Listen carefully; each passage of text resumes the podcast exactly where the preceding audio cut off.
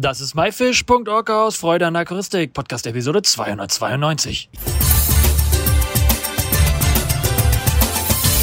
Hey zusammen, mein Name ist Lukas Müller und danke, dass du wieder Zeit nimmst, mir mein Gast zuzuhören. In der heutigen Episode geht es um Aquariumkühlen. Wir erfahren heute, was passiert, wenn dein Aquariumwasser sich erwärmt und warum du dein Aquarium kühlen solltest. Dafür haben wir Heiko Plessin von JBL am Telefon. Hallo Heiko, schön, dass du hier bist. Ist alles klar bei dir? Hey Lukas, schön dich zu hören. Ja, bei mir ist alles perfekt ähm, und meine Fische fühlen sich trotz der Temperaturen äh, sehr, sehr wohl. Das hört sich doch gut an. Also bei mir ist es auch sehr, sehr warm, aber meine Aquarien haben sich extremst aufgeheizt bei dem Aquarium und ich musste ein bisschen gegenhelfen. Wir wollen ja heute ein wenig über das Thema Aquariumkühlen sprechen. Wie erwärmen sich aber erstmal diese Aquarien zu Hause?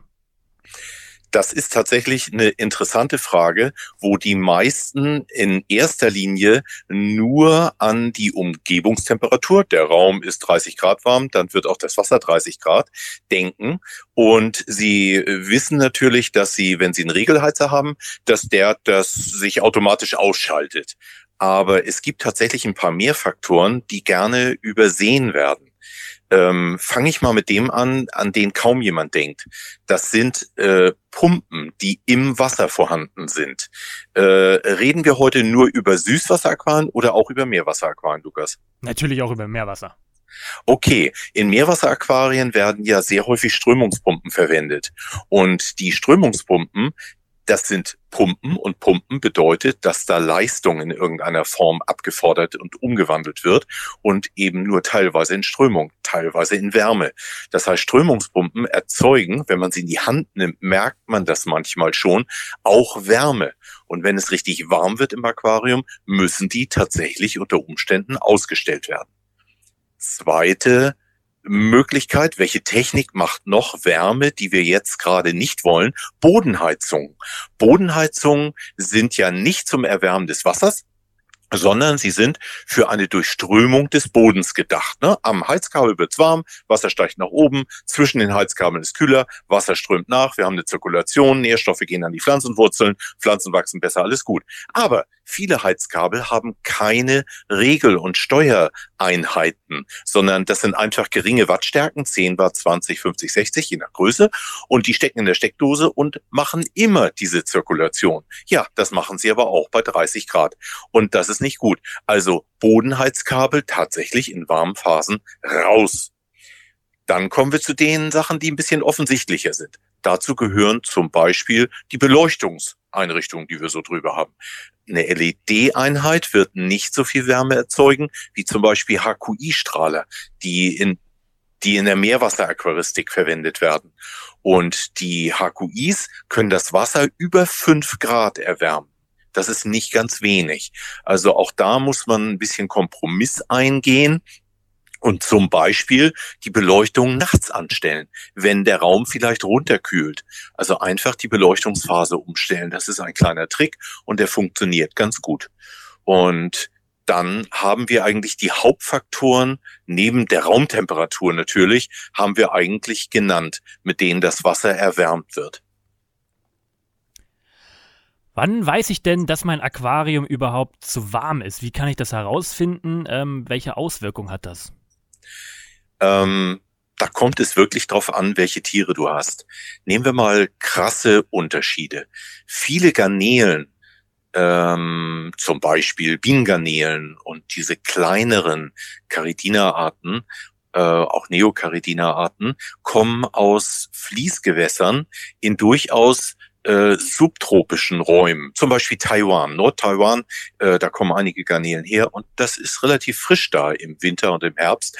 Und selbst im Sommer sind Gebirgsbäche, das kennen wir hier bei uns in, aus den Alpen. Wir können in, bei den höchsten Umgebungstemperaturen äh, in so ein Gebirgsbach gehen und holen uns Erfrierung. Also das ist wirklich kalt. Und diese Garnelen mögen eigentlich überhaupt keine Temperaturen über 25 Grad. Die fühlen sich bei 20, 22 Grad grundsätzlich wohler.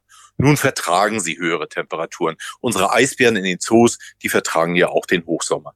Aber wenn es wirklich warm wird, und die Temperaturen über, ich nehme jetzt mal eine Schwelle, die kann plus minus zwei Grad sein, 25, 26 Grad wird, dann finden die das nicht so ganz toll, weil deren Stoffwechsel dann auch schneller läuft, so wie wir auch gestresst sind bei hoher Temperatur. Das kann man auf so eine Garnele tatsächlich übertragen. Ähm, das finden die nicht witzig. Und für die ist also Stress schon im Prinzip ab 26, 27 angesagt. Andere Fische vertragen durchaus höhere Temperaturen. Gehen wir mal ganz kurz ins Meerwasser wieder. Die Korallen finden alles über 29, 30 Grad so schlimm, dass sie tatsächlich absterben. In der Natur nennt man das dann Korallenbleiche zum Beispiel. Im Aquarium passiert genau das Gleiche. Also da ist tatsächlich 29, 30 eine absolut kritische Grenze, die nicht überschritten werden darf. Vielleicht mal für eine Stunde, aber schon nicht mehr für vier, fünf Stunden. Dann stoßen sie ein Teil der Algen, die in ihrem Gewebe leben, Zooxanthellen ab, sterben ab mit großer Wahrscheinlichkeit, nicht zu 100 Prozent, und sind nicht mehr zu retten. Jetzt wieder zurück zu unseren Fischen. Fische sind toleranter. Das kennen wir in der Natur. Ähm, nehmen wir aber auch ganz kurz am Anfang das Meerwasser. Wenn wir Fluttümpel haben am Meer, die können sich unglaublich hoch erwärmen, weil sie flach sind und knackig Sonne kriegen. Da drin können wir über 30 Grad haben. Aber die Fische wissen, die Flut kommt wieder, es kommt wieder kaltes Meerwasser und dann sind sie erlöst, so wie wir auch eine Zeit in der Sonne braten können und wissen, wir können in den Schatten gehen. Kommen wir zum Süßwasser. Im Süßwasser haben wir in den Tropen sehr unterschiedliche Temperaturen. Wir haben in kleineren Bächen, die häufig überschattet sind vom Regenwald, haben wir recht niedrige Temperaturen. Ich sage mal so um die 25 bis 26, 27 Grad, äh, obwohl die Umgebungstemperatur 30, 32 sein kann. Wenn wir in die großen Flüsse gehen, bekannt ist ja Rio Negro, der hat tatsächlich 30 Grad, da wird's warm. Und Fische, die in diesen Gewässern oder angrenzenden Gewässern leben, der Diskus ist ja sehr bekannt, äh, der möchte dann auch solche Temperaturen. Also wenn es jetzt warm wird, findet der Diskus das eigentlich ganz toll.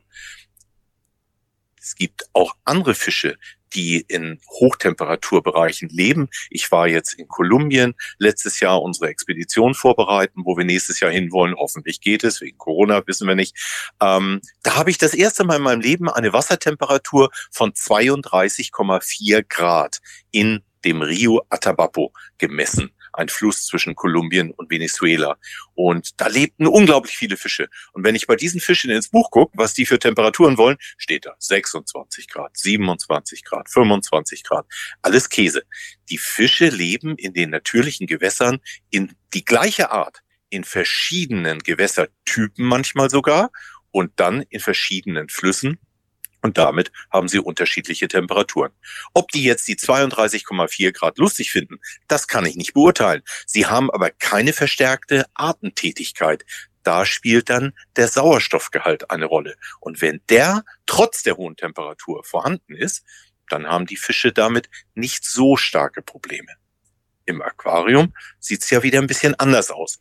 Wir haben einen gegebenen Sauerstoffgehalt, den wir erzeugen durch den Rückfluss des Filters oder durch den Sprudelstein, wie auch immer wir das machen. Und wenn dann die Temperatur steigt, dann nimmt der Sauerstoffgehalt im Wasser ab. Und das kann kritisch sein. Sieht aber jeder von uns, weil die Fische sofort mit einer verstärkten Artentätigkeit, Kiembewegung, reagieren. Okay, und kann ich da irgendwie gegensteuern, wenn ich jetzt eine Membranpumpe anschließe oder muss ich das Aquarium irgendwie kühlen? Also man, es ist tatsächlich richtig. Man könnte nur an der Schraube Sauerstoffgehalt drehen. Nur ist es aber so, dass die Fische, wie alle Tiere und Menschen ja auch, auf ein gewisse, auf eine gewisse Temperatur justiert sind. Unser Organismus ist darauf daran gewöhnt, ist das eine tatsächlich. Ähm, ein Eskimo, der kennt das halt, dass es draußen immer minus 40 Grad sind. Ähm, wenn wir das das erste Mal erleben, dann fallen wir um.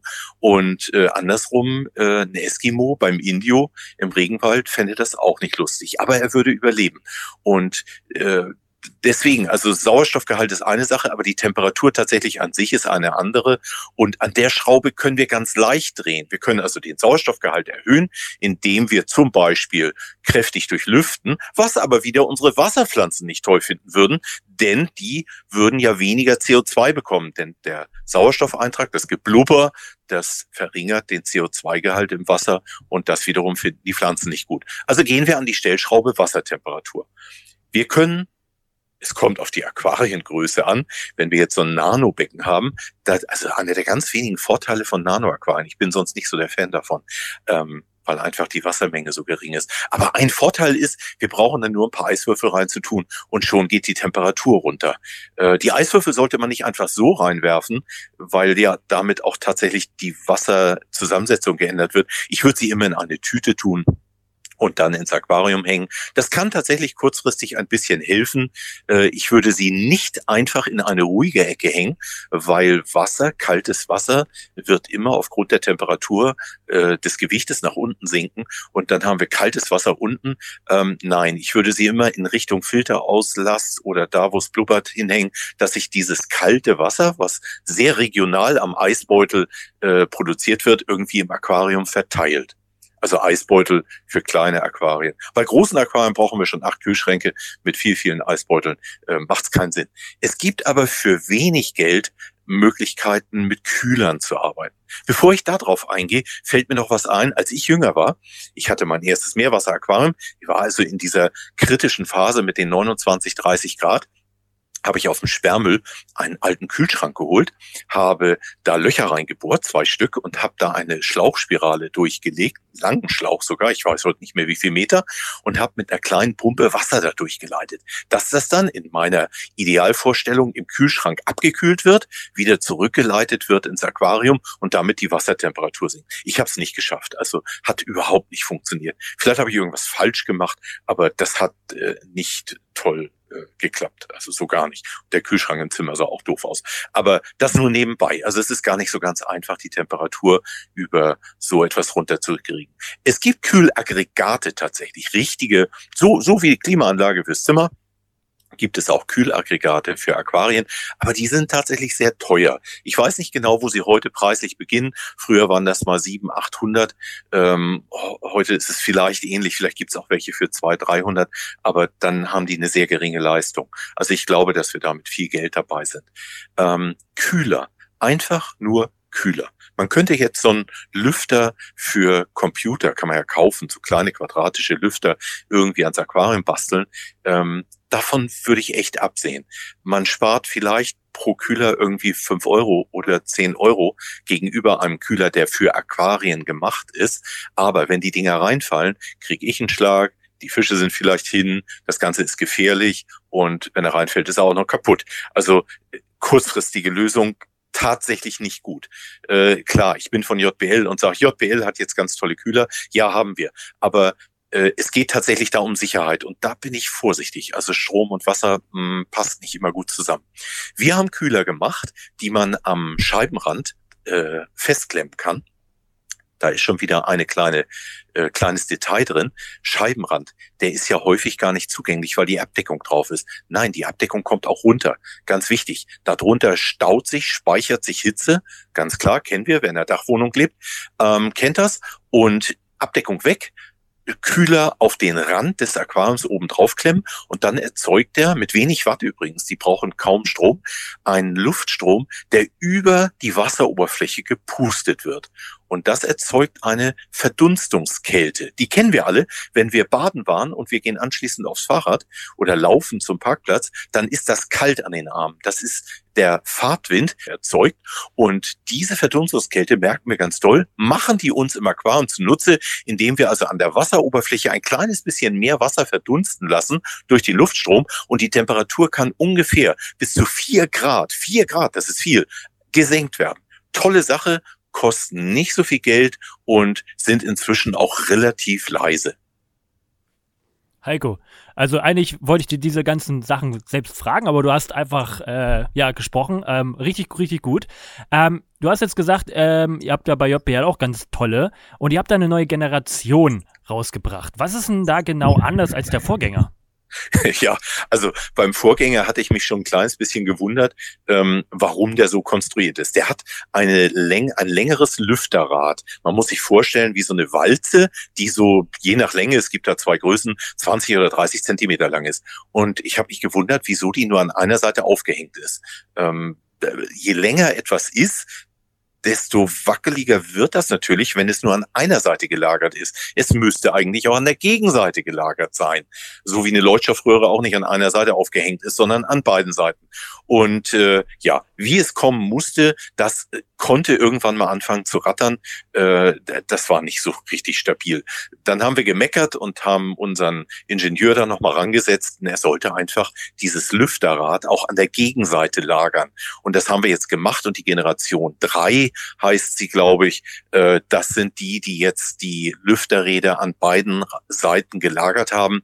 Und dadurch sind sie leiser. Ganz leise ist so ein Lüfter nie. Das kennen wir am Computer. Wenn der anfängt, der Lüfter, dann versteht man ja sein eigenes Wort nicht mehr. Also die können ganz schön Krach machen, aber wir haben es geschafft, dass die zumindest nicht nervig im Raum sind. Also das, das, das muss man wirklich sagen. Geräuschlos, nein, haben wir nicht hingekriegt. Das wäre ein gigantischer Aufwand. Und dann ist es auch so, dass nicht das Lüfterrad selbst Krach macht, sondern der Luftstrom, der erzeugt wird, hat eben auch eine kleines bisschen Lautstärke. Und aber keine Angst, also es, es stört tatsächlich nicht. Und der Effekt, den diese Dinger haben, über die Wasseroberfläche, Luftstrom, Verdunstungskälte, Abkühlung, der ist so wichtig und kann so wichtig sein, beim Diskus ist es wurscht, aber eben bei vielen, vielen anderen, dass uns das unglaublich hilft in der Aquaristik. Und da nehme ich auch das bisschen Geld in Kauf, was ich für die Dinger ausgebe. Wie effektiv sind sie denn deiner Erfahrung nach? Wenn ich jetzt das Aquarium 34 Grad habe, komme ich da auf meine 26 Grad zurück oder komme ich da eher so auf die 30? Auf die 30 in dem Fall. Also wir, wir haben es natürlich alles getestet und probiert. Wir sind zwischen zwei und vier Grad, kommen wir runter. Ähm, es kommt natürlich auch ein kleines bisschen auf das Aquarienformat an. Wenn das Aquarium eine relativ große Oberfläche im Vergleich zum Volumen hat, dann ist da mehr Effizienz drin, als wenn das ein sehr hohes Aquarium ist. Da ist ja die Oberfläche im Verhältnis zum Volumen kleiner. Aber geh einfach mal davon aus, dass so ein Verdunstungskältelüfter, äh, egal von wem der jetzt hergestellt ist, äh, dass der immer zwischen zwei und vier Grad macht. Super. Heiko, hast du noch was, was du unseren Zuhörern auf den Weg geben möchtest? Ähm, tja, äh, wirklich die Temperatur im Auge behalten. Äh, da hatte ich ein sehr spannendes Phänomen, was übrigens in die andere Richtung ging. Ähm, wir haben in Verkaufsanlagen bei Zoohändlern mal so ein bisschen Wasserwerte gemessen und durchgeguckt und so. Und da hatte ich mit einer Tierärztin vorher noch gesprochen, Frau Dr. Sandra Lechleiter, ähm, was bei ihr erfahrungsgemäß äh, zu Problemen führt in Verkaufsanlagen. Und da sagt sie, Heiko, guck mal auf die Wassertemperatur. Ich dachte, hä, eigenartiger Tipp, aber okay, mache ich. Und was haben wir festgestellt? Äh, ein Drittel der Heizer in der Verkaufsanlage war kaputt. Das hat keiner gemerkt. Und die Wassertemperaturen waren demnach, das war jetzt nicht im Sommer, das war im äh, Frühjahr, glaube ich, und da waren die Wassertemperaturen auf 22 Grad, teilweise 21. Und das finden tropische Fische nicht lustig. Guppi Schwerträger, da ging das noch.